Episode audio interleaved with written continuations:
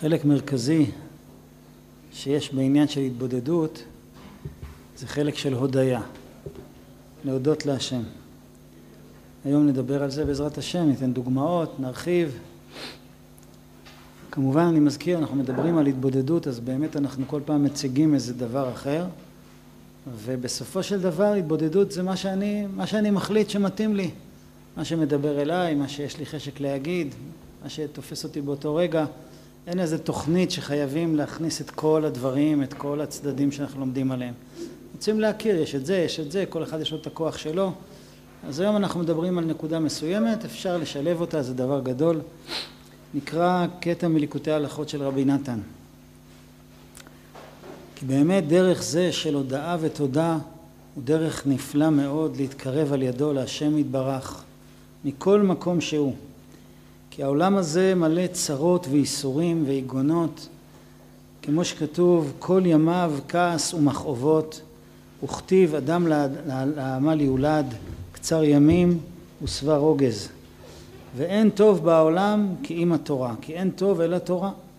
ברוך השם יש לנו בתוך העולם הזה עם כל הצער וכל הבלבולים וכל מה שעובר עלינו, יש לנו תורה, יש לנו תכלית, יש לנו אפשרות לעשות טוב, אה, להתעסק בדברים משמעותיים, מה שדיברנו בפעם שעברה, עניין של הזמרה. אבל, אומר רבי נתן, ומעוצם הצרות והאיסורים והמניעות שבזה העולם קשה וכבד על האדם להתקרב לעבודתו יתברך. המציאות הזאת שהכל כל הזמן מסביבנו סוער ומבלבל ואיסורים והפרעות והטרדות בגוף ונפש וכל מה שעובר על כל אחד המציאות הזאת היא, היא הופכת את המושג עבודת השם למשהו לא פשוט קשה להתקרב לעבודת השם. טוב, אז ברוך השם, אבל יש לנו תפילה. תפילה זה דבר הכי פשוט.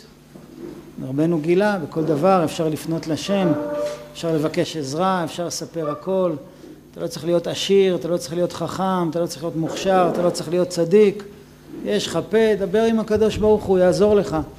זה, זה העצה המרכזית, בזה אנחנו עוסקים עכשיו. אבל אומר רבי נתן, אפילו להתפלל ולהתחנן ולפרש צערו לפני השם יתברך גם כן קשה מאוד. מכל מה שעובר על האדם, אז נכון שיש לנו אה, עצה קלה ופשוטה, פשוט תפתח את הפה, תדבר עם הקדוש ברוך הוא, תספר לו הכל. אבל גם העצה הזאת היא כבר נהיית לא קלה בכלל, מרוב מה שעובר על האדם.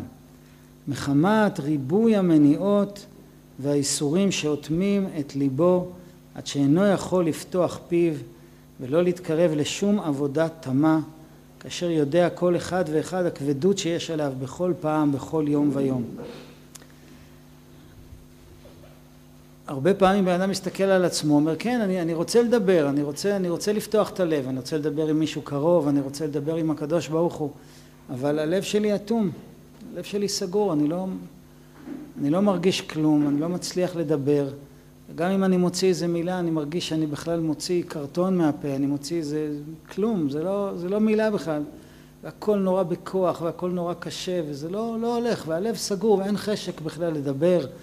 גם אם עושים את זה, זה, זה נראה כאילו זה לא אמיתי ואין טעם, אתה מוציא מילה ואתה שותק שעה, זה לא קורה. הלב שלי אטום. מה הסיבה לזה שהלב אטום? מחמת ריבוי המניעות והאיסורים שאוטמים את ליבו. בעצם יש לנו כאן לימוד זכות גדול, כי היצר הרע, כדרכו, נותן לכל דבר פרשנות עקומה ומייאשת ומחלישה. אז היצר הרע אומר לבן אדם, אתה יודע למה הלב שלך אטום? אתה יודע למה אתה לא מצליח להתפלל? תראה איזה, איזה עצה קלה נתנו לך, גם את זה אתה לא יכול לעשות. אין לך לב, אין לך לב לדבר עם הקדוש ברוך הוא.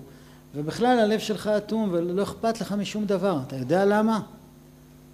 כי אין לך לב. כי אין לך באמת אכפתיות. כי באמת אתה לא בן אדם טוב ואתה לא בן אדם שאכפת לו. ולכן אתה לא מרגיש כלום, כי באמת אתה לא מאמין בכלום. אז באמת רבי נתן אומר, לא נכון, זה שקר הפירוש הזה.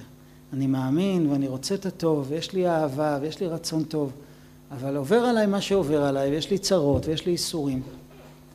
וזה אוטם לי את הלב וזה סוגר לי את הלב. כמובן גם על זה היצר הרע אומר הרבה פעמים, זה צרות, זה, זה נקרא צרות, תגיד תודה שאתה חי, תגיד תודה שאתה נושם, תגיד תודה שאתה בריא, תגיד תודה פה, תגיד תודה שם, זה נקרא צרות, הכל בסדר אצלך. מה אתה, מה אתה מתבכיין?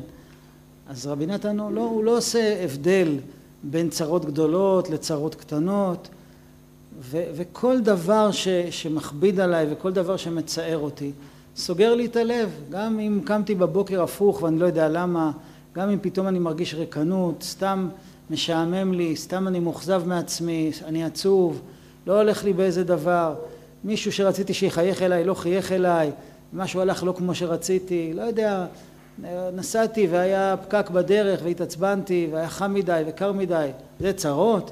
בגלל זה אתה נסגר? כן, בגלל זה אני נסגר. לא, לא צריך לחפש צרות גדולות כדי שזה יצדיק את זה שהלב שלי נאטם. הלב שלי נאטם, חוץ מזה אני כבר, אני כבר רווי, זה לא התחיל מהפקק, זה לא התחיל מזה שחם לי, זה התחיל כשנולדתי, וזה מצטבר כל הזמן, הבלבולים וההפרעות וההטרדות והאכזבות מעצמי ואכזבות מאחרים ו- וחוסר הצלחות וכל מיני שטויות שעשיתי ודברים שלא הלך לי ולא חייבים להיות בבית חולים כדי שזה ייקרא צרה. לא חייבים איזה אסון כדי שזה ייקרא צרה. זה צרות. והצרות האלה אוטמות לנו את הלב. ולכן אנחנו לא יכולים אפילו לדבר. זה לא בגלל שאני עצלן, זה לא בגלל שלא אכפת לי, זה לא בגלל שאני לא רציני, כל הפירושים האלה זה שקר. פשוט אני אה, חנוק, אני חנוק, אטום לי, אין לי, אין לי, אין לי לב, אני לא יכול לדבר. והסיבה שזה קורה, אומר רבי נתן, זה רק בגלל הצרות שאוטמות את הלב, אפשר להבין אותך, זה מובן. טוב, בכל אופן, אפשר להבין אותי, בסדר. אז אני לא מרשעות, זה לא מעצלות, אבל מה עושים? יש לי פה עצה, עצה שרבי נחמן נתן, דבר עם השם, והלב שלי לא נפתח, והמילים שלי לא יוצאות. אם הלב סגור גם הפה סגור. מה עושים? מה העצה? אז רבי נתן אומר, יש עצה. אבל כן עצה גדולה לזה, שבכל פעם יזכיר את עצמו את כל הטובות האמיתיות והנצחיות שעשה השם יתברך עם אבותינו ועמנו עם כל אחד ואחד בפרטיות. אז רבי נתן אומר, קודם כל, תדע לך, יש במציאות שני דברים. יש את הצרות שלך ואת הבעיות שלך ואת הדברים שלא נעימים לך וקשה לך, ויש את הטובות ואת החסדים ואת הישועות שהשם עשה לך. את הטובות, את הטובות שהשם עשה לי, אני לא רואה באופן אוטומטי. את מה אני כן רואה באופן אוטומטי? את הצרות. אם מגרד לי ברגל, אז אני שם לב שמגרד לי ברגל. אבל אם מערכת העיכול שלי עובדת בצורה טובה ותקינה, אני לא שם לב לזה. ואם לא מגרד לי ברגל, אני לא זוכר שיש לי רגל אה, בריאה. כי מה שמטריד ומה שמציק, אז זה נכנס לתשומת לב שלי, אני שם לב לזה. ומה שבסדר ומה שהולך טוב, אני לא שם לב לזה, זה בסדר, הכל בסדר, אני לא, לא שם לב לזה, זה נראה לי טבעי. יוצא שבן אדם באופן טבעי שם לב לבעיות ולא שם לב לדברים הטובים. גם פה היצר הרע נכנס ואומר, תראה איזה כפוי טובה אתה, תראה איך אתה לא מסתכל על הדברים הטובים. אני לא כפוי טובה, אני פשוט לא שם לב לזה, בגלל שאתה, היצר הרע, מסתיר את זה ממני, וזה נראה לי טבעי. ו- ו- ואתה מראה לי כל הזמן, ואני גם רואה, כי זה מציק לי וזה מכביד עליי את הבעיות שלי, את האכזבות שלי, את הדברים הלא נעימים שלי. זה לא כפיות טובה וזה לא חוסר אכפתיות. לכן אומר רבי נתן, את הדברים הטובים אני צריך להזכיר לעצמי. אני לא אראה את זה אוטומטית. מה שאני אראה אוטומטית זה את החסרונות. לא בגלל שאני לא בסדר, ככה זה הטבע. מה שמציק שמים אליו לב. מה שבסדר לא שמים אליו לב. אז אומר רבי נתן, יש פה עבודה. מה העבודה? תזכיר לעצמך. זה עבודה שאתה עושה עם, המחשבה שלך. בוא נתחיל להיזכר. ואומר רבי נתן כי כל אחד ואחד מישראל אם יסתכל היטב על כל מה שעבר עליו מעודו יראה ויבין חסדי השם וטובו ונפלאותיו עליו בלי שיעור. אם אנחנו נסתכל אז אנחנו נראה כמה טובות וכמה ניסים וכמה חסדים כמו שאנו אומרים שלוש פעמים בכל יום נודה לך ונספר תהילתך על חיינו על ניסיך שבכל יום עמנו על נפלאותיך וטובותיך שבכל עת כל יום, כל שעה, ערב, הבוקר וצהריים, טובות, ניסים, נפלאות. אילו פינו מלא שירה קיים, ולשוננו רינה כהמון גליו, ושפתותינו שבח כמרחבי רקיע, ורגלינו קלות כאיילות, אין אנחנו מספיקים להודות ולהלל ולשבח על אחת מאלף אלפי אלפים וריבי רבבות פעמים הטובות, ניסים ונפלאות שעשית עם אבותינו ועמנו. טוב, עכשיו היצר הרע גם כן נמצא פה, כפי שאתם שמים לב, ובינתיים אני שומע את כל הדברים האלה, אני כבר נהיה צימוק. כאילו, מה אתה עכשיו מאשים אותי? אתה מאשים אותי שכל כך טוב לי וכל כך הרבה דברים טובים יש לי ואני לא שם לב לזה. איך אתה לא מתבייש? איך אתה לא... אבל זה לא מה שכתוב כאן, זה מה שהיצר אומר. איך אתה לא מתבייש? כל כך הרבה דברים טובים? תגיד תודה. למה אתה לא אומר תודה? למה מה קורה איתך? תגיד תודה. תתבייש לך. אז אני מרגיש ייסורי מצפון, אני מרגיש רגשות אשמה, ואז אם אני אגיד תודה, איזה צורה יהיה לתודה הזאת? צורה לא, לא תודתית, לא, לא נעימה, לא... טוב, תודה. אני רק עכשיו, אני, אני כאילו, אני, אני חייב להגיד תודה, אז, אז אני אומר תודה, אבל זה באמת, אני לא מרגיש שום תודה. אני רק מרגיש אחד שחייב מיליונים ואף פעם לא יכול להחזיר אותם. אני חייב, חייב להודות, חייב, אה, אין לי כוח להודות. עכשיו עוד להעיז, לדבר על הצרות שלי, זה בכלל עבריינות. רק צריך להגיד תודות כל היום, תראה כמה טוב לך. ככה היצר רע מתרגם את זה ומועך אותי כדי שאני לא אוכל להגיד תודה. אבל זה לא מה שרבי נתן אומר. רבי נתן אומר בצורה עניינית, באופן טבעי, הלב נאטם מריבוי הצרות, וכל אחד יש לו צרות, וחז"ל אומרים שאפילו בן אדם רצה להכניס יד לכיס ולהוציא שקל, יצא לו חצי שקל, זה גם צרה. לא צריך להגיע לצרות גדולות. אז רבי נתן אומר, בוא ניזכר, בוא ניזכר, יש הרבה דברים טובים, בוא ניזכר, לא, אני לא מאשים אותך, אני לא מאיים עליך, אני לא אומר שאתה כפוי טובה, אני לא אומר תתבייש לך, לא, אל תתבייש לך, אבל תתחיל להסתכל ולראות לאט לאט את הדברים הטובים. וכשאתה תראה את הדברים הטובים, אתה פתאום תצא מהאטימות ותתחיל לשמוח, ותתחיל להסתכל על המציאות בצורה שונה, בצורה יותר מאוזנת. זאת המטרה. ואני שוב חושב, אני שוב מדגיש את העניין שמדברים על תודה, זה לא הכוונה לבטל את הבקשות או לבטל את הצער ולהגיד הכל שטויות, זה דברים קטנים, רק הדברים הטובים הם חשובים, אין לך שום בעיה בעצם, זה לא הכוונה. יש צרות, הן כבדות, הן מכבידות, הן מצערות, הן אמיתיות, והקדוש ברוך הוא רוצה שאני אפנה אליו ואני אבקש עזרה, ו- ו- ו- וזה לא נקרא להתבכיין, וכל ילד שבא ומספר להורים שלו מה שכואב לו, אז הם רוצים לשמוע אותו. תארו לכם שאבא יבוא יגיד לילד שלו, תשמע, אני רוצה לשמוע ממך רק תודה. אל תתבכיין, כל דבר אתה מתבכיין, קרה לי ככה, קרה לי ככה, מספיק עם השטויות, אתה מתנהג כמו ילד קטן, תגיד תודה על הדברים הטובים ותהיה שמח. מה יקרה עם הילד הזה? הוא יתכווץ, הוא יתכווץ, והוא יבוא להגיד תודה, אבל הוא לא יהיה בקשר, כי הוא לא נותנים לו לשחרר. כאילו זה עבירה להרגיש שיש לי קושי. יש לי קושי. צריך גם את הצד הזה של הטובות, צריך לאזן את זה. אז אני מדגיש את זה בכוונה, כי, כי יש מין אה, סגנון כזה בעולם שמדברים על זה שצריך רק להגיד תודה ואיך אתה לא מתבייש ואל תתבכיין. אני כן מתבכיין, זה הכתובת להתבכיין וזה הכל בסדר גמור. יש לי צרות והן אמיתיות וזה כואב לי והשם רוצה לשמוע אותי וזכותי לדבר. אבל אני רוצה גם לאזן את זה. על זה אנחנו מדברים. להסתכל על הדברים הטובים וגם חשוב להגיד אנחנו מסתכלים על הדברים הטובים זה חייב להיות אה, באופן מלאכותי בהתחלה.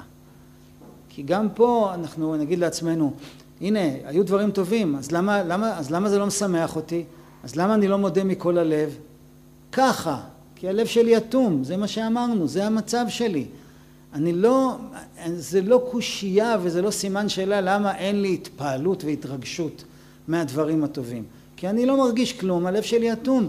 אז מה אני עושה? אני מזכיר את הטובות. אני רק, אני רק מדבר על זה. בצורה טכנית, בצורה מכנית, קרה, יבשה, בלי התלהבות, הכל בסדר. אני לא עכשיו באיזה לחץ להתרגש ולהתפעל.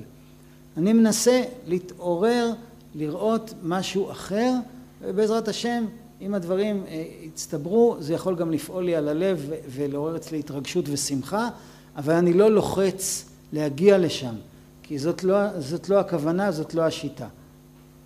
אומר רבי נתן וצריך להרגיל את עצמו להודות ולהלל להשם יתברך על כל הטובות שעשה עמו. ועל ידי זה יהיה ליבו נכון בטוח שגם אתה השם יתברך לא יסיר חסדו וטובו מאיתו ויחזק את ליבו לצעוק ולהתחנן להשם יתברך שיצילהו גם אתה מכל הצרות והאיסורים. כמו שאמר דוד מי יובילני עיר מבצר? מי נחני עד אדום? היינו שמי שעזר לי עד הנה ונחני עד אדום הוא יובילני עיר מבצר גם כן. רבי נתן אומר בעצם שאם אנחנו מסתכלים על החסרונות ועל הבעיות שזה טבעי לגמרי ואנחנו מסתכלים רק על זה אנחנו באופן טבעי נכנסים לייאוש. כי אנחנו כל הזמן רואים מה חסר, מה לא בסדר, אני לא, פה, פה, פה פישלתי, פה טעיתי, פה חטאתי, פה נפלתי, פה הלך לי עקום, פה נכשלתי, פה לא הלך לי, פה לא הצלחתי, פה כואב לי, פה צר לי, פה עבדו עליי, פה רימו אותי, פה גנבו אותי, פה ציערו אותי, פה ביזו אותי. איזה הרגשה זה יוצר, כל הדבר הזה בסוף, בסופו של דבר? די, אין לי כוח לכלום. זה בן אדם מתייאש, הוא מקבל תמונה שחורה של המציאות, של החיים. אז אני כבר אין לי חשק גם לבקש יותר עזרה מהקדוש ברוך הוא, כי אני מרגיש במצב הזה, ש, ש...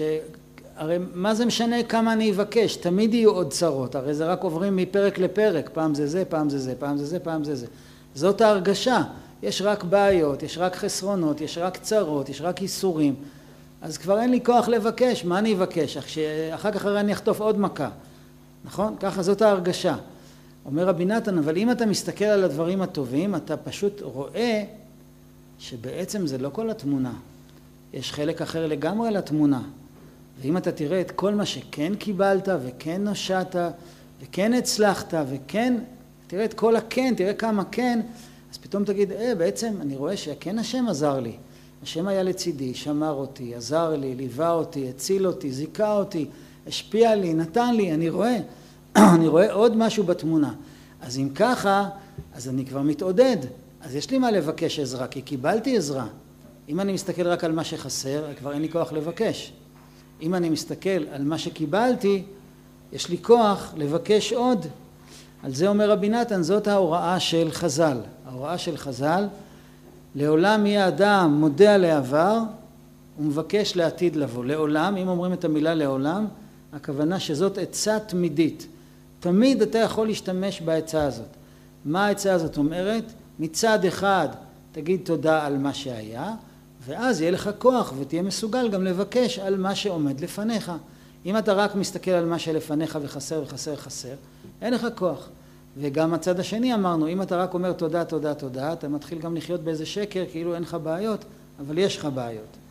וזה מה שאומר דוד מי יובילני עיר מבצר? דוד המלך שואל את עצמו שאלה.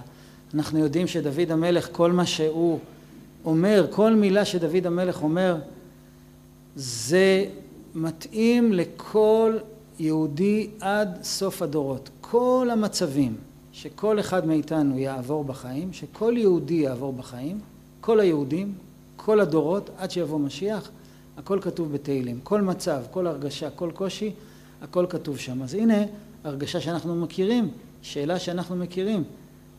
מי יובילני עיר מבצר? אני לא מוצא את המקום שלי. מי ייקח אותי? מי יביא אותי למקום שלי? מי יציל אותי?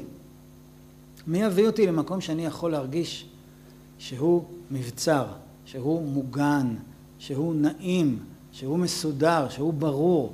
מי יביא אותי לאיזה מקום שאני רוצה להגיע אליו? איך אני אגיע לשם? אני לא יודע איך להגיע לישועה הזאת. זה דוד המלך שואל את עצמו, אנחנו גם שואלים את עצמנו, מי יובילני עיר מבצר? עונה דוד המלך לעצמו את התשובה בשאלה, מי נחני עד אדום? דוד המלך אומר, רגע, ומי הביא אותי עד לפה? מי יביא אותי לאן שאני צריך? רגע, ומי הביא אותי עד לפה? אה, הביאו אותי עד לפה. עד לפה קרה משהו. מי שהביא אותי עד לפה, הוא יביא אותי גם הלאה. זה אותו אחד. מי שעזר לי, יעזור לי.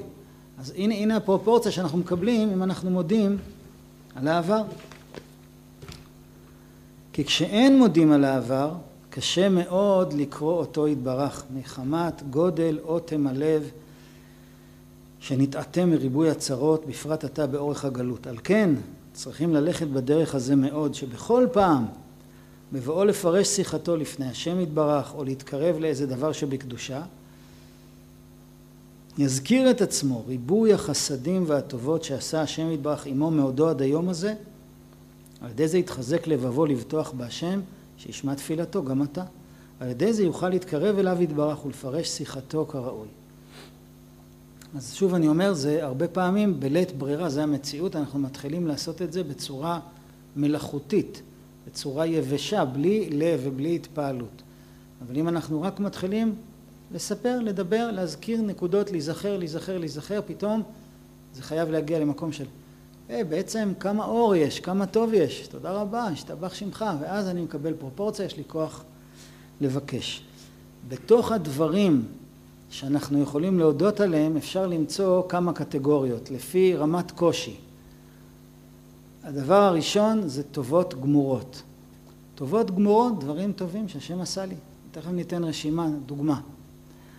הדבר השני זה גם עם הצרות ולמרות הצרות, בתוך הצרות בעצמם יש הרחבות, יש הקלה והצלחה והצלה מסוימת גם בתוך הצרה. ניתן דוגמה, דוגמאות גם לדברים האלה. והדבר הכי גבוה, ושוב, זה לא, לא כל פעם, לא כל אדם, לא כל יום, זה דבר נדיר, זה דבר גבוה, אבל זה דבר שאפשר לשאוף אליו ואפשר להגיע אליו, להודות על הצרות, בגלל שסוף סוף מי עושה לי את הצרות האלה? מי גורם לי את האיסורים והכאב והחסרונות? אבא שלי, שאוהב אותי ומתכוון לטובתי. כמו שאבא לוקח ילד לרופא שיניים, בשביל הילד זה אסון, מה, מה אתה עושה לי? זה נורא מפחיד, זה גם כואב. אבל למה אני עושה לך את זה? כי אני רוצה לעזור לך. בינתיים זאת הדרך לעזור, יש, יש אפשרות להקל ותרופות הרגעה, אבל בשביל שתתרפא צריך לעבור איזשהו קושי. אז זה דרגה מאוד גבוהה, להודות גם על האיסורים. זה גם הנחיה של חז"ל. לעולם יהיה אדם מודה על הרעה כשם שהוא מודה על הטובה. גם פה צריך להיזהר מהיצר הרע, שהיצר הרע אומר, אה, לכתחילה זה, זה, לא צריך אפילו להגיד תודה על הדברים הטובים, הדברים הטובים זה ברור מאליו, תגיד תודה על הדברים הרעים, תגיד, תרגע, זה לא אני, זה לא כזה פשוט, זה דרגה גבוהה, הלוואי שאני פעם בחיים אזכה לזה, אני רוצה שזה יהיה אמיתי, לא איזה משחק. מה להודות על הצרות? כואב לי, צר לי, מה אני צריך להגיד תודה גם על זה? על מה אתה מדבר? אני רוצה להיות אמיתי. אפשר לשאוף ברגעים מסוימים להגיע לנקודה של אמונה חזקה כל כך שאני יכול גם להתחבר לזה שגם הדברים הלא נעימים הם לטובתי. אבל זה בטח לא ביום אחד ואי אפשר להגיע לשם באיזה רכבת אקספרס, זה, זה דבר שאפשר לשאוף אליו. טוב, אנחנו עכשיו ניתן דוגמאות, ניתן כל מיני דוגמאות וכמובן זה רק דוגמאות וכל אחד יכול לבחור לעצמו את הדוגמאות שלו, מה שמתאים לו ומה שנוגע אליו. ושוב אני מדבר על התחלה שהיא נעשית בקרירות בצורה טכנית ויבשה ואפילו משעממת ונראה כאילו שזה לא הולך לשום מקום אבל זה הולך.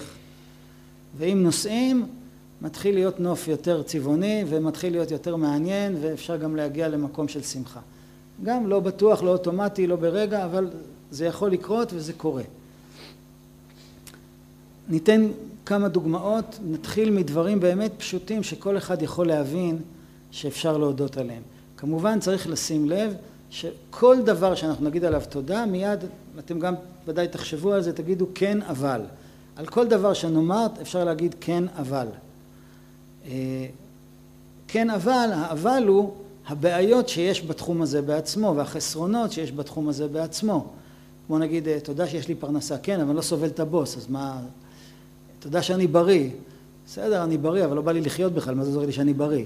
אז כאילו, אז כל דבר אפשר להגיד כן, אבל. ברוך השם, תודה לשם שהיה לי הורים שחינכו אותי, שגידלו אותי, זה נקרא הורים, עזוב אותך, עדיף שלא היה לי הורים. אז תמיד יש כן אבל. אז בוא נגיד, אנחנו לא, לא מתכחשים לכן אבל, אבל, אבל הכן אבל, אנחנו נשאיר אותו להזדמנות אחרת. אנחנו עכשיו רוצים להגיד כן בלי אבל. בוא נראה את הכן. את האבל אנחנו נבקש לעתיד לבוא. או כשרוצים לעשות חשבון נפש, מסתכלים על כל התמונה, אז רואים את כל הצדדים, אבל עכשיו אנחנו בכן וכן. כן וכן, בסדר? אז, אז אנחנו לא מתכחשים לאבל, אבל, אבל זה כן. אה, ברוך השם אנחנו גרים בארץ ישראל. ושוב, אנחנו לא מדברים על הצד הרוחני בכלל, על המעלה הרוחנית של ארץ ישראל, מדברים על זה שיש פה ברוך השם שפע גדול, ויש פה אה, ביטוח לאומי, ויש פה ביטוח רפואי, ויש פה רפואה מתקדמת, דברים פשוטים, דברים פשוטים. אה, אבל כמה עולה דירה וכמה מיסים, אז נעזוב את האבל. יש פה הרבה דברים. יכולתי להיוולד ברומניה, לא נולדתי ברומניה. יכולתי לגדול בכפר ערבי, יכולתי לגדול בחבורת פשע, לא נולדתי שם, לא גדלתי שם. גם בארץ יש מקומות כאלה, שאתה גודל לתוך מציאות ש... שהכל זה רווחה, הכל זה מכות, הכל זה אלימות, הכל זה, הכל זה עוני. ברוך השם, אני לא שם, ואפילו אם גדלתי שם, יצאתי משם, אני לא שם. תודה רבה, תודה רבה, זה לא, לא מובן מאליו. שוב, אנחנו, אנחנו רוצים, לא רוצים להגיע לנימה של תתבייש לך, כן? אנחנו לא בתתבייש לך, אנחנו אומרים, ברוך השם, תודה רבה.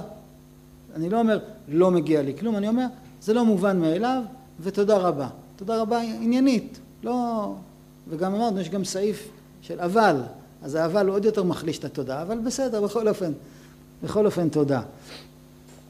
ברוך השם אני חי ואני בריא, אה, וכאן אפשר להתחיל לפרט, מי שרוצה להסתכל באמת על הגוף שלו, על כל המערכות שעובדות, על כל המערכות שתקינות, בדרך כלל כשבן אדם בריא הוא לא מרגיש את זה, רק כשהוא חולה הוא מרגיש את זה, ש, שקשה לו, יש לו בעיות בנשימה, אז אחר כך הוא אומר, וואי, ברוך השם אני נושם.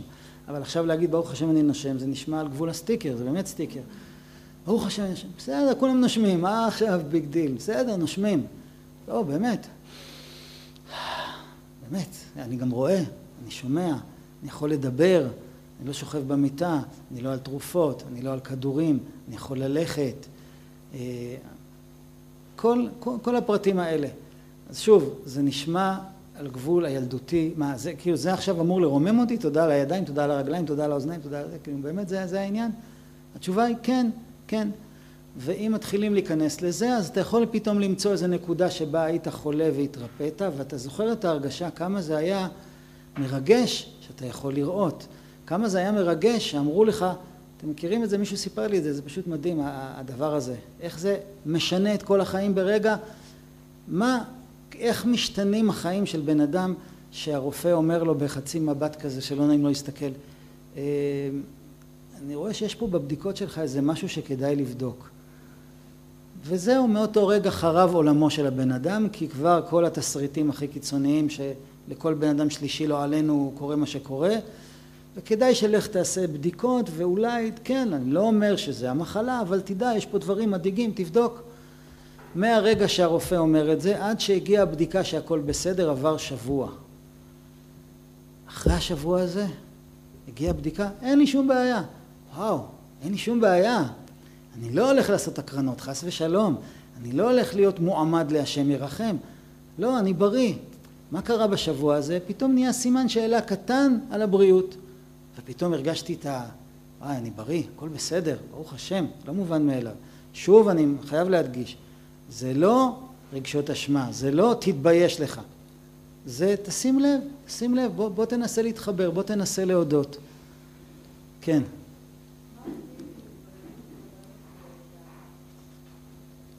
בוא נשאיר את זה לסוף, בסדר? תזכירי לי את השאלה, שאלה טובה.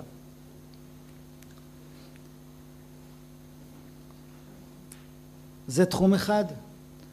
אני זוכר שפעם אחת הייתה לי חוויה, עכשיו אנחנו עוברים למשהו שהוא קצת שונה, כי אני מדבר על חוויה של הכרת טובה והתרגשות, וזה, אנחנו, אם אנחנו נעשה את הדבר הזה אפילו טכני, אנחנו פתאום נזכר גם בדברים שוואו, זה באמת מרגש. אני זוכר שהלכתי לבקר איזה חבר, לא עלינו, במצב סופני בבית חולים. נכנסתי לבית חולים, אתם יודעים, כל אחד שנכנס לבית חולים, אז אה, הוא רואה כל מיני דברים שהוא לא רואה ביום יום. נכנסתי, ואחרי כמה שעות יצאתי, ופתאום ממש אה, היה לי הערה. מה ההערה? נכנסתי לבית חולים ויצאתי מבית חולים. זאת הייתה ההערה. נכנסתי על שתי רגליים, יצאתי על שתי רגליים. לא באלונקה, לא דרך המיון, בלי מכשירים. אני נכנסתי ויצאתי. לא כולם נכנסים ויוצאים, יש נכנסים ולא יוצאים.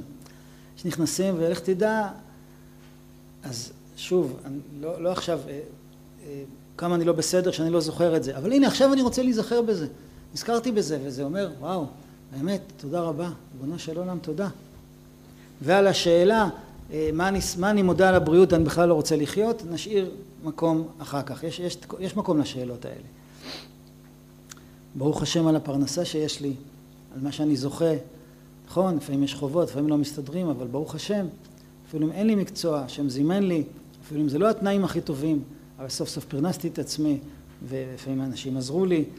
ברוך השם יש לי הורים, אחד, שתיים, וברוך השם נתנו לי, נתנו לי משהו, נכון? גם, גם בלי כוונה, או, או חס ושלום עם כוונה, פגעו בי, ציערו אותי, לא הבינו אותי, לא נתנו לי מה שאני צריך, בסדר, עזוב את זה רגע. אבל הם נתנו לי, נכון? עשו לי סנדוויץ' שהלכתי לגן, קמו אליי בלילה, לימדו אותי כמה דברים טובים, לא יודע מה, שאסור לשקר, לא יודע, יש דברים שלימדו אותי, רצו את טובתי, רצו שאני אלמד, נתן לי משהו, דאגו לי, הלכו איתי לטיול, לא יודע. יש דברים טובים שקיבלתי מההורים שלי, אהבו אותי, רצו לתת לי, נתנו לי בפועל קורת גג, בגד ללבוש, נתנו לי מה שנתנו. תודה רבה. ברוך השם, עם כל הסוגריים. תודה רבה. אה, וגם היום יש לי ברוך השם קורת גג, כן, אבל אני גר בשכירות וזה לא זה. אני לא גר ברחוב, ברוך השם, אני לא הומלס, יש לי קורת גג, יש לי חפצים, תעשו סיבוב בבית, כל דבר שאנחנו אומרים אפשר להתמקד. בכלל בהתבודדות, כשמדברים על כל מיני דברים באופן טכני, לפעמים הלב נפתח למשהו מסוים, אז אפשר להיכנס לתוך הנקודה הזאת ולהרחיב שמה. לא חייבים תמיד להמשיך ברשימה. רשימה זה כדי להתעורר למשהו ובכל אופן להזכיר את הדברים הטובים. פתאום מתחשק לי לשים דגש על משהו ומשם אני מרגיש ש, שנפתח לי וזה מדבר אליי, בסדר גמור, בוא, בוא ניכנס לעניין הזה. אני זוכר שפעם עשיתי, אה, כאילו הסתובבתי בבית ורק אה, ראיתי את הדברים, החפצים שיש לי בבית. מלא חפצים יש לנו בבית. כולם עובדים, ברוך השם, בסדר, המקרר התקלקל פעם, אבל בסדר. מכונת כביסה, ומקרר, ושולחן, וכיסאות, ו- וכלי אוכל, ו- ובגדים, ומיטה, ומצעים, וכרית, ושמיכה, ומזגן, וחלון. כאילו, מה, זה, זה כאילו... יש אחד, זה חלון שבור, תמיד נכנס רוח, תמיד קר, יש אחד בלי מזגן. קרה לי כמה פעמים לגור בבית בלי מזגן, זה לא מציאה גדולה. אבל יש פה מזגן, ברוך השם, השתבח שמו, גם פועל, ברוך השם, תודה רבה. כמה ספרים, כמה כלים, כמה חפצים, כמה... כל אחד מה שיש לו, מחשב, רכב, עט, משקפיים, כל דבר. רק זה, הנה אתה יכול להיכנס ולהגיד, יש לי את זה, אני קיבלתי את זה. והקדוש ברוך הוא אפשר לי, לא בכל מקום הייתי מוצא את זה, לא לכל אחד יש את זה. יש לי את זה, ברוך השם. תודה רבה. אנחנו עדיין מדברים בכלל על דברים מאוד פשוטים ויומיומיים, אבל בכל אופן, בכל אופן, איך אומר איוב, ערום יצאתי מבטן אמי. כש, כשנולדתי לא היה לי את כל הדברים האלה. והנה, יש לי אותם. ברוך השם.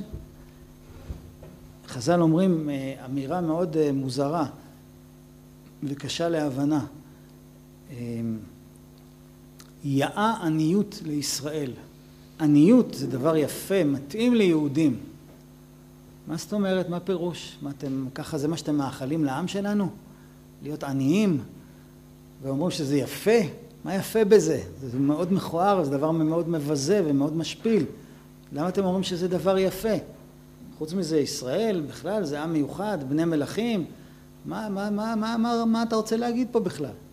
אז רבי נתן אומר הסבר מאוד יפה ופשוט. רבי נתן אומר, כשבן אדם מסתכל על עצמו ואומר לעצמו, אני, אני, אין לי כלום. תסתכל מהאין לי כלום על מה שיש לך. אנחנו הרבה פעמים מסתכלים, כמו שאמרנו, על החיסרון. אני רוצה להגיע למשהו מסוים. אז מה שיש לי לא נחשב, כי אני מסתכל על מה שאני רוצה להגיע. זה החיסרון שלי. בסדר, מותר לך לבקש. אני רוצה בית משלי עם גינה וחצר, בינתיים אני גר בשכירות. בסדר, אבל אתה גר, אתה לא ברחוב. ביחס לעניות, ביחס לכלום, אתה גר בבית, יש לך כסף לשלם עליו, אתה לא ברחוב.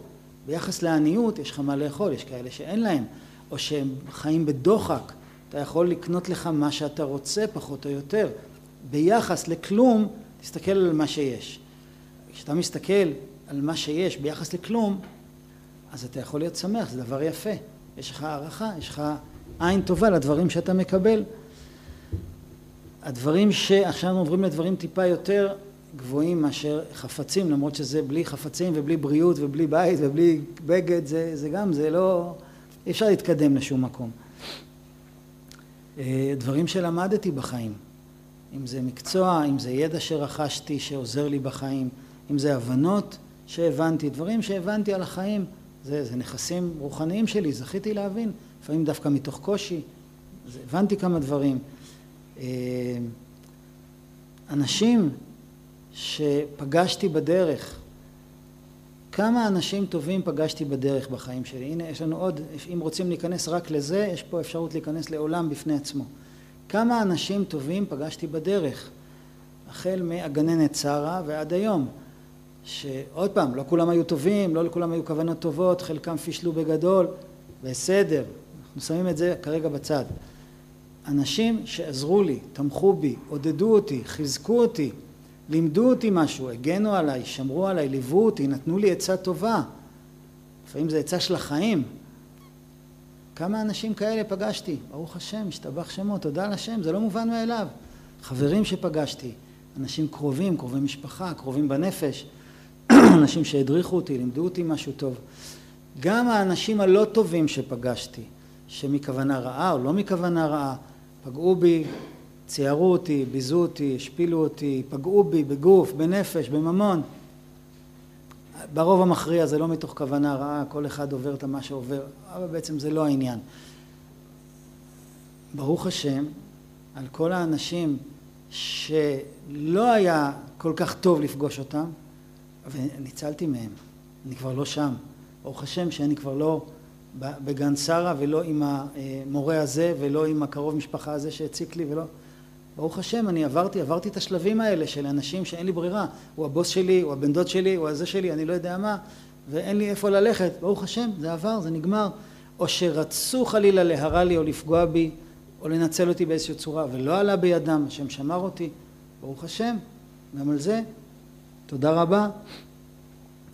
איזה קשיים עברתי בחיים, איזה מחלות עברתי בחיים, איזה התמודדויות עברתי בחיים, שגדלתי מהם, שניצלתי מהם, שעברתי הלאה. תודה רבה. אה, זה מדהים לגלות שכל אחד מאיתנו ניצל ממוות לפחות פעם אחת. זה פשוט מדהים, זה כאילו, להינצל ממוות זה נשמע דבר גדול מאוד, זה, זה נשמע דבר באמת נדיר, אבל כל אחד אם מסתכל על החיים שלו, הוא ימצא לפחות פעם אחת שהוא ניצל ממוות, באיזה תאונה, באיזה כמעט, משהו קרה, וואו, באמת השם שומר עליי. אה, עוד פעם, מסתכל רק על זה, תודה רבה, לא, לא, לא פשוט, לא מובן מאליו. כמובן על האנשים שקרובים עלינו, אלינו אמרנו הורים, גם ילדים, גם חברים, גם בן זוג, לכל אחד יש מעלות רבות וטובות שתודה רבה זה לא מובן מאליו, יש לו גם חסרונות כמובן ולא תמיד הכל נעים, נכון, אבל כמה דברים טובים ונעימים ומשמחים ומחזקים יש בבן זוג שלי, בילדים שלי, בסביבה הקרובה שלי, בשכן שלי מלמטה, בשכן שלי מלמעלה, הדברים הטובים, תודה רבה, זה לא ברור מאליו, זה יכול להיות אחרת. כל דבר יכול להיות אחרת. עוד פעם, אנחנו פוגשים דברים יומיומיים, נראה לנו, מה, ברור שהשכנים הם נורמליים.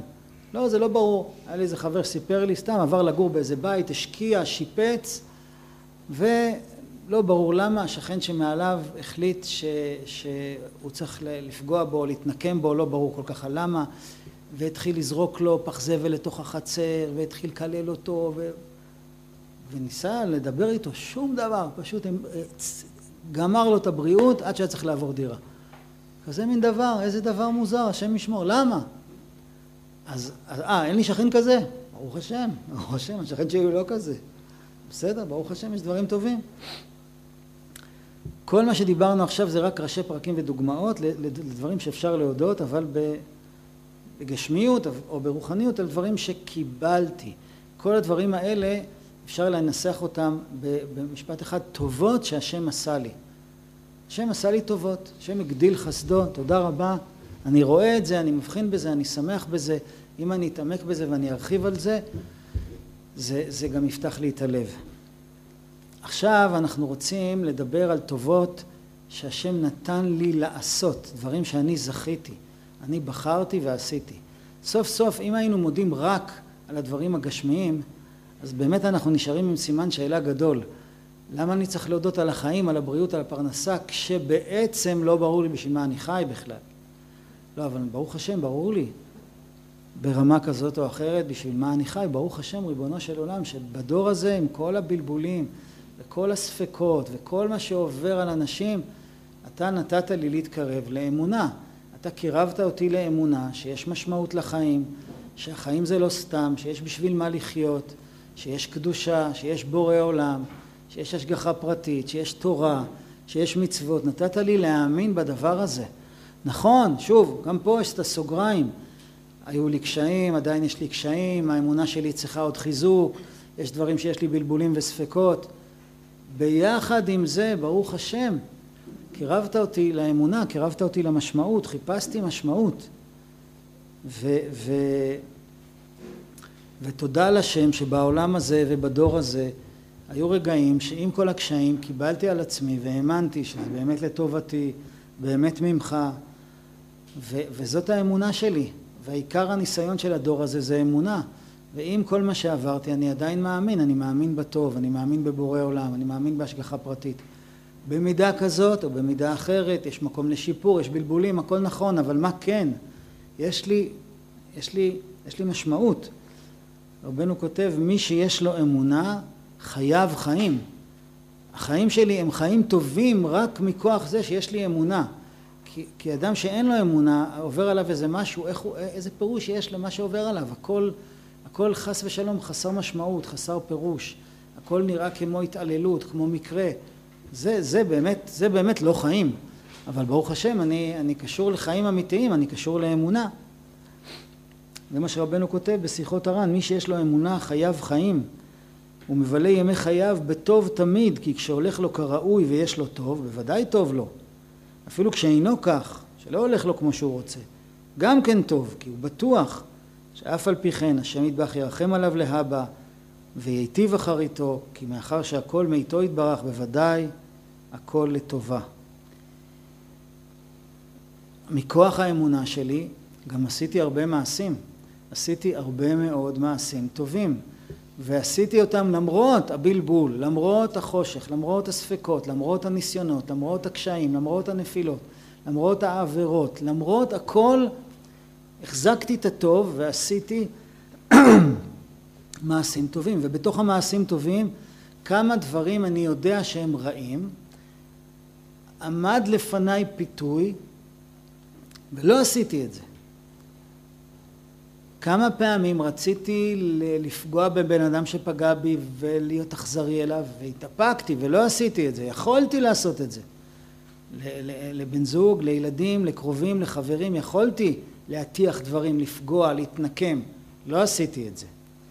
כמה פעמים היה לי על קצה השל... הלשון איזה מילה שמי שעקץ אותי אני אעקוץ אותו חזרה ואני אראה לו מה זה ואני אשפיל אותו ואני אבזה אותו ואני אהנה ואני אצא בסדר מולו ולא עשיתי את זה כי זה לא רצון השם ולא עשיתי את זה. כמה פעמים יכולתי לרמות ולא רימיתי. לא, אני לא גנב ולא שודד בנקים אבל אני בסופרמרקט אני הרי בטוח שתמיד גונבים אותי במחירים ו... אז פעם אחת קניתי איזה משהו וליד זה היה איזה תבנית ביצים אז היא נפלה ואיזה ביצה נשברה ו...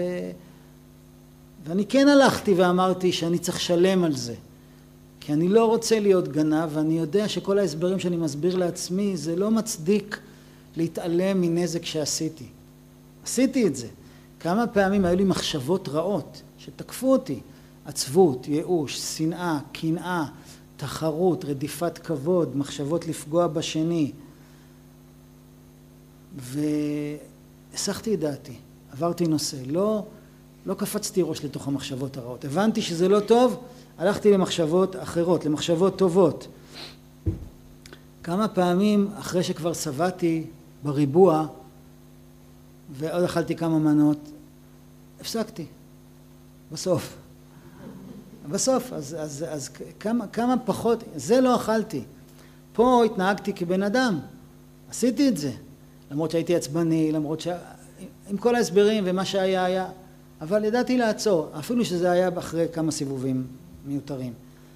אה, כמה פעמים אה, הייתי יכול להכניס לגוף שלי כל מיני חומרים מזיקים, אלכוהול, סמים, כל מיני דברים אחרים, ולא עשיתי את זה, כי ידעתי שזה מזיק.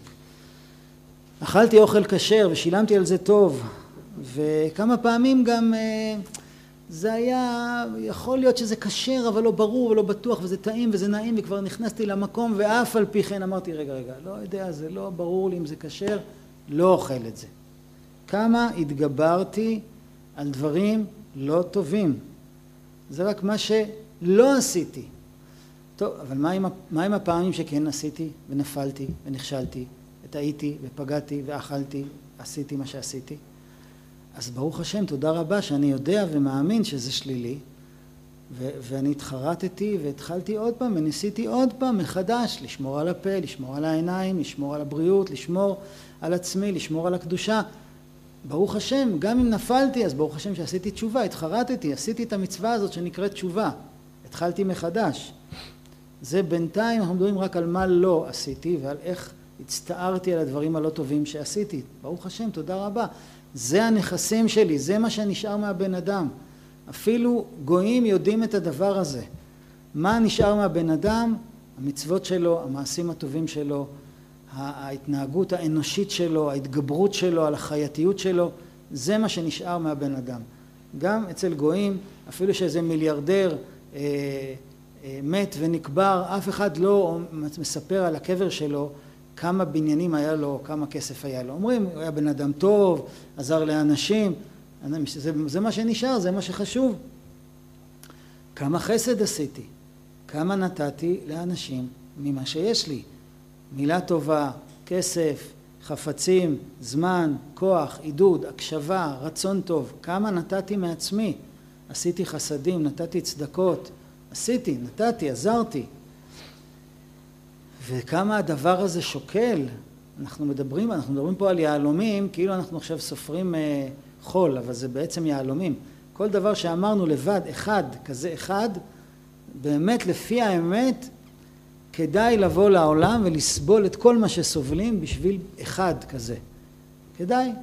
יש סיפור מפורסם על אה, אשתו של הגאון מווילנה וחברה שלה שעשו עסק שמי שתיפטר ראשונה מן העולם תבוא אחר כך בחלום ותספר לחברה שלה מה קורה בעולם הבא. עבר הרבה זמן, אחת נפטרה, עבר הרבה זמן עד שהיא חזרה. והיא אמרה לחברה שלה, תראי, אני לא קיבלתי רשות לספר לך מה קורה בעולם הבא וגם אי אפשר להסביר כלום, גם לא תביני כלום. אני רק יכולה להגיד לך דבר אחד שהרשו לי לספר לך. את זוכרת שהיינו פעם שתינו באיזה רחוב, ובאה איזו אישה ושאלה, איפה זה רחוב זה וזה? ואת עשית לה עם האצבע ככה, רק הראית לה את הכיוון. לא, אפילו לא ענית, אמרת לה, שמה. זוכרת את זה? אמרה לה, כן. אז תדעי לך שאם ייתנו לבן אדם אחד כל החיים, את כל העושר והשמחה והתענוגות והתאוות והשאיפות והחלומות של כל המין האנושי, כל החיים בלי הפסקה מיום שנולד עד יום שנפטר, ייתנו לו את הכל הכל הכל הכל, זה לא מתקרב למה שאת תקבלי על הפעולה הזאת שעשית עם האצבע. זה רק נתנו לי להסביר לך. שיהיה לנו קצת מושג על מה מדובר, שבעולם הזה עם החושך והכפירות וההסתרה והבלבולים, בן אדם עושה איזה מעשה טוב. עושה, וברוך השם יש לנו הרבה כאלה, אז יש לנו, יש לנו פה נכסים, יש לנו נכסים גדולים.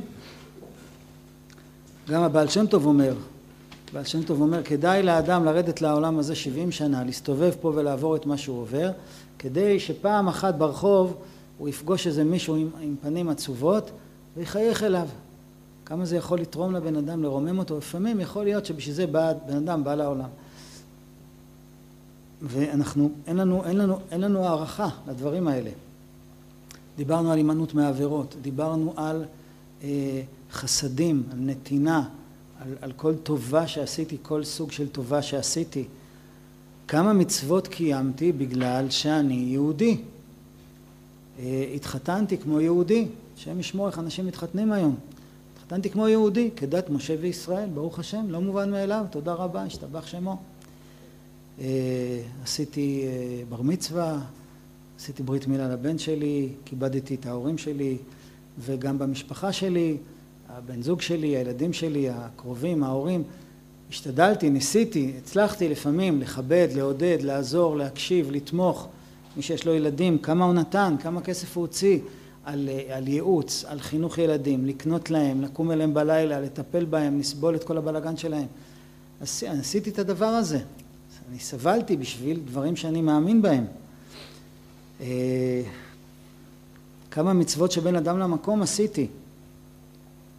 הנחתי תפילין, פללתי, צמתי ביום כיפור, ישבתי בסוכה, שמעתי שופר בראש שנה, הדלקתי נרות שבת, נרות חנוכה, עשיתי סעודות שבת, קראתי מגילת אסתר, אכלתי מצות בפסח. כאילו זה מצחיק, מצחיק הרשימות האלה. אז זה לא מצחיק, בגלל שאני עשיתי את זה כי אני בחרתי בזה, ובשביל זה בן אדם בא לעולם, וזה מה שנשאר מהבן אדם. מה שהוא עשה בגלל שבורא עולם רוצה שהוא יעשה. וזה מביא קדושה לעולם, וזה מה שנשאר מהבן אדם, גם בן אדם למקום, גם בן אדם לחברו. למדתי תורה, כל פרק, כל משנה, כל דף גמרא, כל הלכה, כל שיעור בליקוטי מוהר"ן, מה שאנחנו עושים עכשיו, כל רגע שלמדתי תורה כדי לדעת מה, מה הקדוש ברוך הוא רוצה, מה זה העולם, מה נדרש ממני. בפרט אם קצת התאמצתי, בפרט אם היה לי טיפה קשה, הקדשתי לזה זמן, הקדשתי לזה לפעמים גם כסף.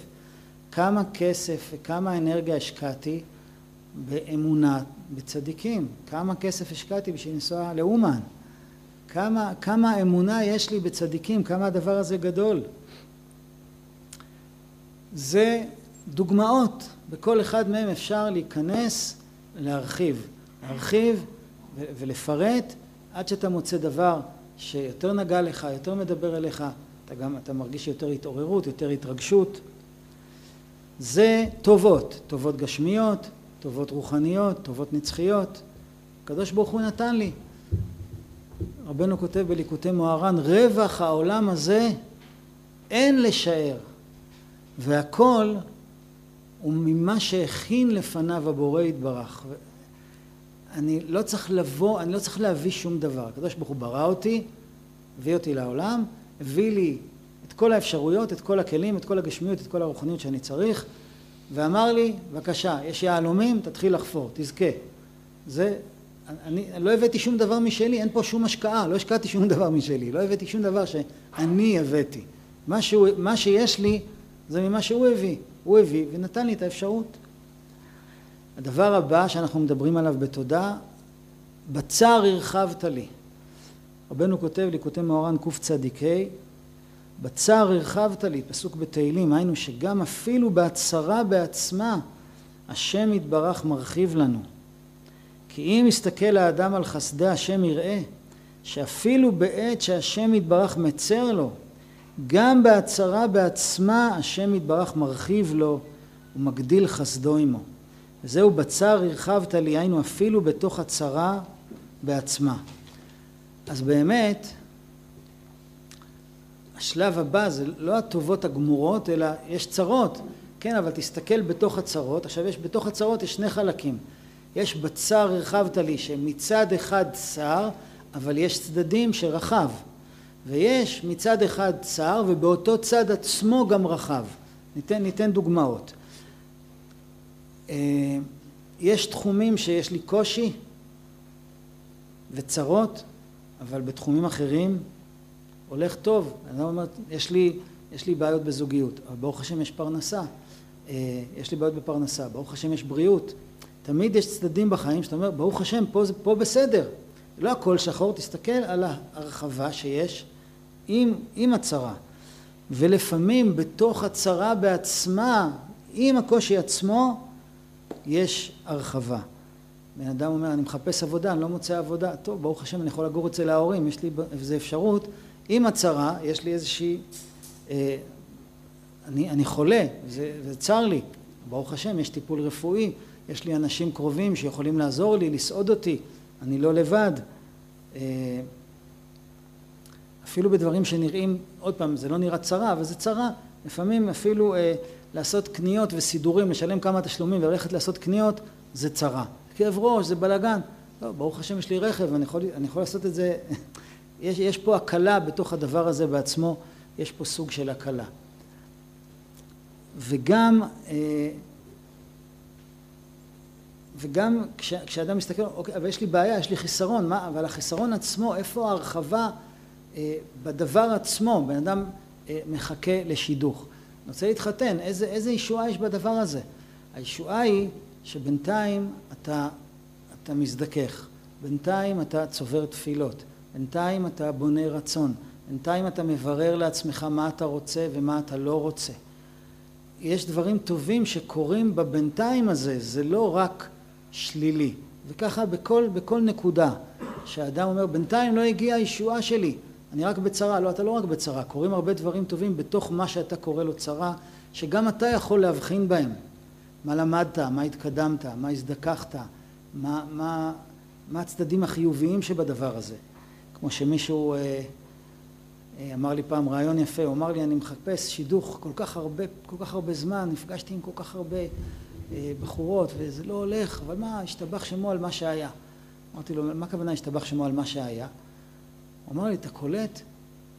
כל הבחורות האלה, הייתי יכול חס ושלום להתחתן עם אחת מהן, וזה לא אשתי. אוי ואבוי, מה היה קורה? ברוך השם שלא התחתנתי עם זאת, ולא התחתנתי עם זאת. ברוך השם שלא, כי ברור שזה לא, כי אם, זה, אם, אם השם לא אפשר, אז כנראה שזה לא. ברוך השם שזה לא קרה, תודה רבה. קשה, קשה לנו לתפוס כזה דבר, מה זה, כן, זה, זה ברוך השם. כי כשיגיע מה שבאמת אתה מחכה לו, אז אתה תגיד, אה, אז לזה חיכיתי, ברוך השם, אז ברוך השם שלא לא התפתיתי למשהו ש, ש, שהוא לא שלי באמת. ויש כמובן את הדבר האחרון שהוא הכי קשה, להודות על הצרה. שוב אני אומר, זה, אמנם זה מצווה מן התורה, וזה השיא של האמונה, אבל צריך לדעת שזה לא יכול לבוא באופן אוטומטי ובקלות, ו, ואי אפשר לדרוש את זה מהבן אדם לכתחילה כל הזמן על כל התחומים. יש כזה דבר, והדבר הזה יש לו כוח מאוד גדול, וקוראים לדבר הזה צידוק הדין. צידוק הדין פירושו שאני מאמין, או לפחות אני רוצה להאמין, שכל מה שקורה הוא לא לרעתי, הוא לטובתי. הוא בא לזכך אותי, לכפר עליי, אה, לתקן אותי, לקדם אותי כמו תרופה מרה, כמו ניתוח שמסיר איזה גידול. ולא רק שזה, שזה אה, לא לרעתי, זה גם ברחמים, לפי מה שאני צריך לתקן. וכשאני מודה ורוצה ומנסה להודות שאין מקרה ומה שבא עליי זה בא בצדק וביושר, אפילו אם אני לא יודע בדיוק על מה, אני מאמין שזה לא סתם, ואני מאמין שיש לזה סיבה וסיבה טובה וסיבה של רחמים, ואני מודה על זה ואומר את זה, זה נקרא צידוק הדין, והדבר הגדול מעבר לזה שזה מצווה בפני עצמה, מצווה בתורה שנקראת צידוק הדין. השומר אמונים שואל שאלה מאוד חשובה. הוא אומר, כשאדם אה, חטא ולא זכה באמת לעשות תשובה ולהתחרט ולהתנקות רק עם, ה, עם, ה, עם התפילה שלו, ועדיין צריך איזשהו זיכוך ואיסורים, אז יש איסורים שאדם עובר בעולם הזה, ואיסורים אמרנו, זה יכול להיות שאני רוצה להוציא שקל מהכיס ויצא לי חצי שקל או אני תקוע בפקק, כאלה יש לנו הרבה, ברוך השם אנחנו מזדככים הרבה גם ב, ביום יום, אז, אז יש כאלה בעולם הזה ויש כאלה בעולם הבא, גם בעולם הבא יש כל מיני סוגים של ניקיונות רוחניים שצריך לנקות את הנשמה. אז שואל השומר אמונים, מה ההבדל בין האיסורים שהנשמה עוברת בעולם הבא לבין האיסורים שהנשמה עוברת בעולם הזה? הוא נותן תשובה מאוד מאוד מחזקת. הוא אומר ככה, בעולם הבא, כשהנשמה עוברת איסורים, אדם לא יכול להגיד, אה, לא בא לי, לא מתאים לי, תעזבו אותי. תשמע, אה, יש פה גידול, צריך להסיר אותו, יש פה איזה לכלוך, צריך לנקות אותו, זה לטובתך, אין מה לעשות, זה מה שנגזר. אין לו כבר בחירה, הנשמה בעולם הבא אין לה בחירה, היא לא יכולה לשנות את המציאות עם הבחירה שלה. אבל בעולם הזה אומר השומר אמונים, בא לאדם איזה איסורים, איזה צער, כן, יצא לו חצי שקל, לא עלינו, ו, ו, והוא אומר, ריבונו של עולם, אני יודע שזה לא במקרה, זה בא ממך, זה לטובתי, זה לא סתם, זה בא לנקות אותי, ו- ואני, ואני מודה שזה, שזה ממך ולטובתי, ואני הייתי רוצה מאוד לקבל את זה באהבה, להצדיק את הדין. אומר השומר המונים, כשאדם מתייחס ככה לאיסורים, בטח ובטח אם הוא מתייחס ככה אפילו רגע אחד לאיסורים קשים שהוא עובר, באותו רגע ההתייחסות שלו לאיסורים משנה את התמונה. בעולם הבא אם הוא יגיד את זה זה לא משנה, זה, אין לך בחירה. פה יש לי בחירה איך להתייחס לאיסורים, איך לקבל אותם.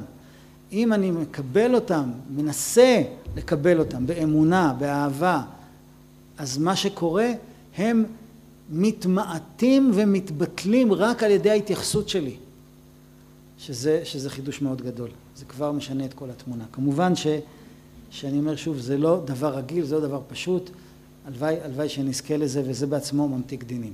לגבי השאלה האם התבודדות לא מביאה לידי גאווה, כפי ששמתם לב, אנחנו כל הזמן מדברים על הקדוש ברוך הוא.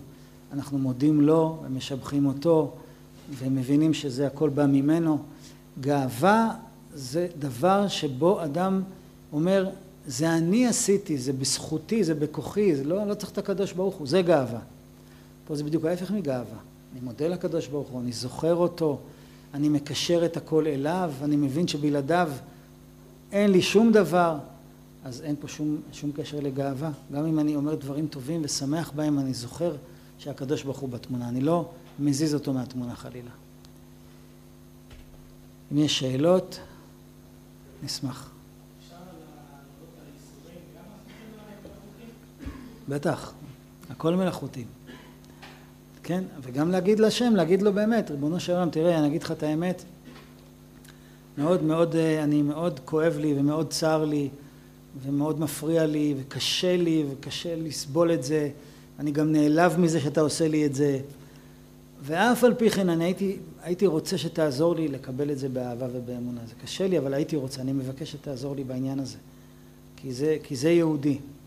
זה, זה החידוש הגדול שלנו, שאנחנו לא חיים רק לפי מה שאנחנו רואים ומבינים בעיניים. אז, אז בוודאי שאני עושה את זה בהתחלה באופן, באופן מלאכותי, אבל אני גם צריך לשתף את הקדוש ברוך הוא בקושי שלי. ריבונו של עולם, תראה, אני אעשה את זה מלאכותי עכשיו, כן? אתה יודע. זה, זה לא באמת מה שאני מרגיש, אבל הייתי רוצה להיות שם, לכן אני מדבר על זה. זה להסביר גם את הנקודה הזאת, בעזרת השם.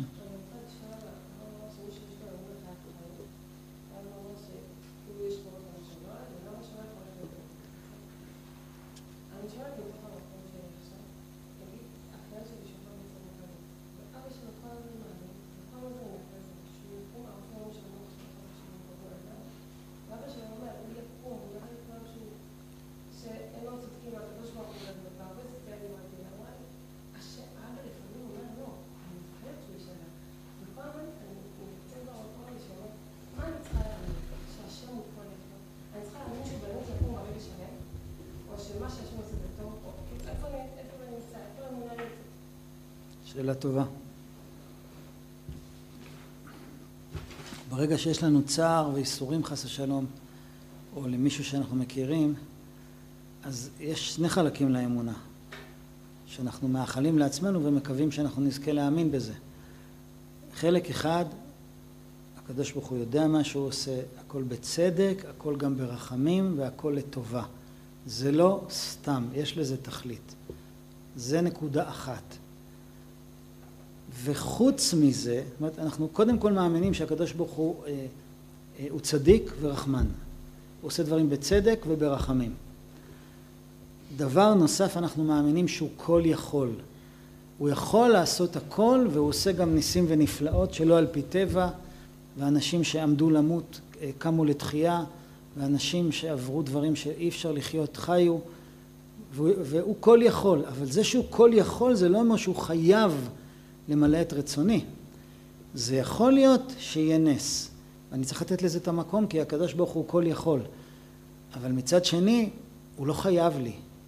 הוא לא חייב לי, ש... וזה, שאני, אני, אם אני אאמין שיהיה נס, זה לא אומר שיהיה נס. אני צריך להאמין שיכול להיות נס. וכל תפילה משנה, וכל צדקה משנה, ואף על פי כן, הקדוש ברוך הוא יודע מה שהוא עושה. וזה כבר דיברנו כמה פעמים בכלל על, על, על אמר, שאלנו איך זה מסתדר בכלל, אה, תפילה עם אמונה. אם הכל לטובה, מה אני מתפלל? בן אדם חולה, זה לטובה, נכון? מה אתה מתפלל? להיות בריא? אז כאילו אתה מתווכח עם הקדוש ברוך הוא, אתה אומר לו, מה שאתה עושה זה לרעה, תעשה בבקשה, תתקן את עצמך, ת, תרפא, ת, תרפא את הבן אדם הזה, זה לא בסדר. אז איך אני מאמין שהכל לטובה?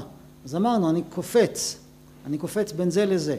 הכל לטובה, הכל בצדק והכל ברחמים. הוא צדיק ורחמן. ביחד עם זה הוא נתן לנו אפשרות להתפלל ולבקש רחמים ו- ולתת צדקות ו- ולהתפלל בקברי צדיקים ולהרבות בלימוד תורה ולהרבות בזכויות ולעשות כל מיני פעולות שיכולות לשנות את הטבע ואת המציאות לגמרי. יכולות, אבל לא חייבות. ומה זה תלוי? בו, הוא בעל הבית, הוא עושה מה שהוא רוצה. אז מצד אחד אני עושה כל מה שאני יכול כדי שהדברים ישתנו, כי, כי אם הוא ירצה זה יכול להשתנות, אפילו בלי שאני אעשה כלום, יכול לעשות ניסים. ומצד שני, אני תמיד חוזר לנקודה הראשונה, שהוא יודע מה שהוא עושה וזה לטובה, וזה בצדק וזה ברחמים, ואף על פי כן הוא נותן לי להתפלל, ואף על פי כן הכל לטובה. אז אני, אני קופץ בין שני הצדדים, אני, אני לא יכול להישאר רק בצד אחד.